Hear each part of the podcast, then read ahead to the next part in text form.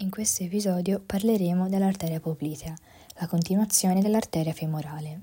Essa si estende dallo iato adduttorio all'arco tendineo del muscolo soleo, dove si divide nei rami terminali, rappresentati dalle arterie tibiali anteriore e posteriore. Anteriormente è in rapporto con la faccia poplitea del femore, dalla quale è separata attraverso l'interposizione di tessuto adiposo. È anche in rapporto con la capsula articolare del ginocchio, Distalmente decorre tra i muscoli gastrocnemio e plantare da una parte e il muscolo popliteo dall'altra. Accanto all'arteria poplitea decorre la vena poplitea, che all'origine è situata dietro e lateralmente all'arteria, mentre distalmente si trova medialmente ad essa. Insieme al fascio vascolare si trova, in posizione più superficiale, il nervo tibiale, che a livello prossimale è separato dai vasi attraverso l'interposizione di tessuto adiposo, mentre poi vi si accolla. Il fascio vascolo-nervoso è avvolto da una spessa guaina connettivale intorno alla quale sono distribuiti i linfonodi poplitei. Il territorio di distribuzione dell'arteria poplitea è rappresentato dai capi mediale e laterale del muscolo gastrocnemio, dalla cute e dall'articolazione del ginocchio, ma anche dalla rete articolare del ginocchio, la cui parte superficiale è detta rete patellare.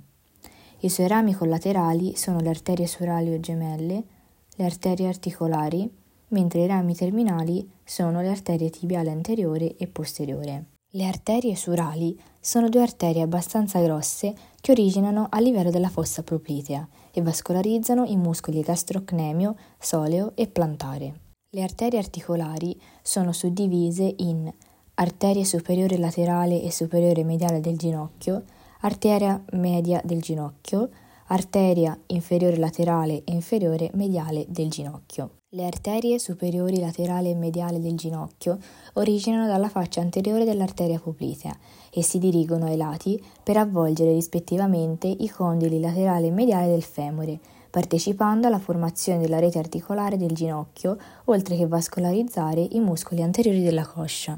L'arteria media del ginocchio è un piccolo vaso, che può nascere anche dall'arteria superiore laterale del ginocchio.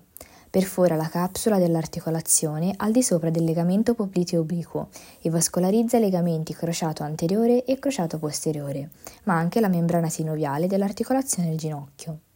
Le arterie inferiore laterale e mediale del ginocchio, analogamente alle arterie superiori, circondano i rispettivi condili mediale e laterale della tibia partecipando alla formazione della rete articolare del ginocchio e vascolarizzando la capsula dell'articolazione del ginocchio e il muscolo popliteo. Analizziamo adesso i suoi rami terminali, l'arteria tibiale anteriore e l'arteria tibiale posteriore. Quella anteriore origina sotto l'arco tendineo del muscolo soleo e poco dopo la sua origine si porta nel compartimento anteriore della gamba, passando sopra il margine superiore della membrana interossea della gamba e terminando dietro il retinacolo inferiore dei muscoli estensori, dove diventa arteria dorsale del piede o arteria piedidia. Questa arteria discende lungo la superficie anteriore della membrana interossea per poi spostarsi medialmente entrando in contatto con la tibia. A livello del retinacolo inferiore dei muscoli estensori, l'arteria tibiale anteriore entra in rapporto con la capsula dell'articolazione talocrurale.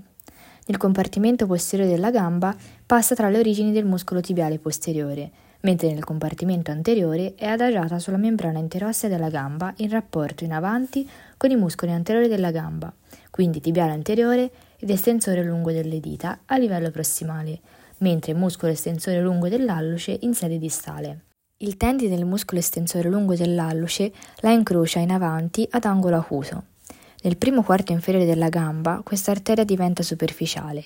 Lungo il suo decorso è accompagnata inoltre da due vene satelliti e dal nervo peroniero profondo, che a livello prossimale si pone al lato dell'arteria per poi incrociarla su davanti portandosi medialmente a essa. Il territorio di distribuzione dell'arteria tibiale anteriore è rappresentato dal compartimento anteriore della gamba e dal dorso del piede. I rami collaterali che stacca sono rami muscolari, l'arteria ricorrente tibiale posteriore, l'arteria ricorrente tibiale anteriore, l'arteria malleolare anteriore laterale, l'arteria malleolare anteriore mediale, mentre come ramo terminale stacca l'arteria dorsale del piede. I rami muscolari sono numerosi e con origini a diversi livelli. Vascolarizzano i muscoli tibiale anteriore, estensore lungo dell'alluce e estensore lungo delle dita, ovvero i muscoli del compartimento anteriore della gamba. L'arteria ricorrente tibiale posteriore è un piccolo vaso che può essere assente e nasce dal tratto prossimale. Poi si dirige in alto, anastomizzandosi con le arterie inferiori, mediale e laterale del ginocchio, partecipando alla rete articolare del ginocchio. L'arteria ricorrente tibiale anteriore presenta un calibro maggiore e origina dopo che l'arteria tibiale anteriore ha superato il margine superiore della membrana interossea, poi si porta in alto ed entra nella costituzione della rete articolare del ginocchio. L'arteria malleolare anteriore laterale origina a livello dell'articolazione della caviglia e si porta lateralmente per anastomizzarsi con i rami dell'arteria peroniera e dell'arteria dorsale del piede, entrando nella costituzione della rete malleolare laterale. L'arteria malleolare anteriore mediale presenta un calibro più piccolo rispetto alla laterale ed ha un andamento speculare, partecipando alla formazione della rete malleolare mediale e anastomizzandosi con i rami dell'arteria tibiale posteriore e dell'arteria dorsale del piede. L'arteria dorsale del piede o arteria pedilia origina a livello dell'articolazione talo-crurale e si dirige in avanti decorrendo superficialmente lungo il primo spazio interosseo dorsale. I rami collaterali che stacca sono l'arteria arcuata, le arterie tarsiali mediali e l'arteria tarsale laterale, mentre i rami terminali sono la prima arteria metatarsale dorsale e l'arteria plantare profonda. L'arteria arcuata forma un arco a convessità anteriore fino al margine laterale del piede, dove si anastomizza con un ramo dell'arteria tarsale laterale e con l'arteria plantare laterale dà origine alla seconda, terza e quarta arteria metatarsale dorsale che discendono lungo gli spazi interossei metatarsali e a livello della base della falange prossimale si biforcano in due arterie digitali dorsali. Le arterie tarsali mediali sono due o tre, si portano medialmente vascolarizzando la superficie mediale del piede ed entrando nella costituzione della rete malleolare mediale. Infine, l'arteria tarsale laterale si origina a livello della testa del talo e si porta lateralmente entrando nella costituzione della rete malleolare laterale. La prima arteria metatarsale dorsale decorre lungo il primo spazio interosseo metatarsale fino all'articolazione metatarso-falangea, dove dà due rami collaterali, un ramo mediale e un ramo laterale. Il ramo mediale dà origine alle due arterie digitali dorsali dell'alluce, mentre il ramo laterale corrisponde all'arteria digitale dorsale mediale del secondo dito. Infine si comporta come un ramo perforante anteriore, portandosi alla pianta del piede, dove si anastomizza con la prima arteria metatarsale plantare.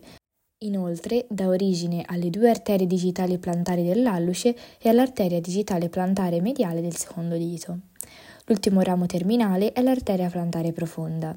A livello della parte prossimale del primo spazio interosseo metatarsale si porta alla pianta del piede, dove forma l'arco plantare profondo anastomizzandosi con l'arteria plantare laterale. Nel prossimo episodio tratteremo il più grosso dei due rami terminali dell'arteria poplitea, che è l'arteria tibiale posteriore.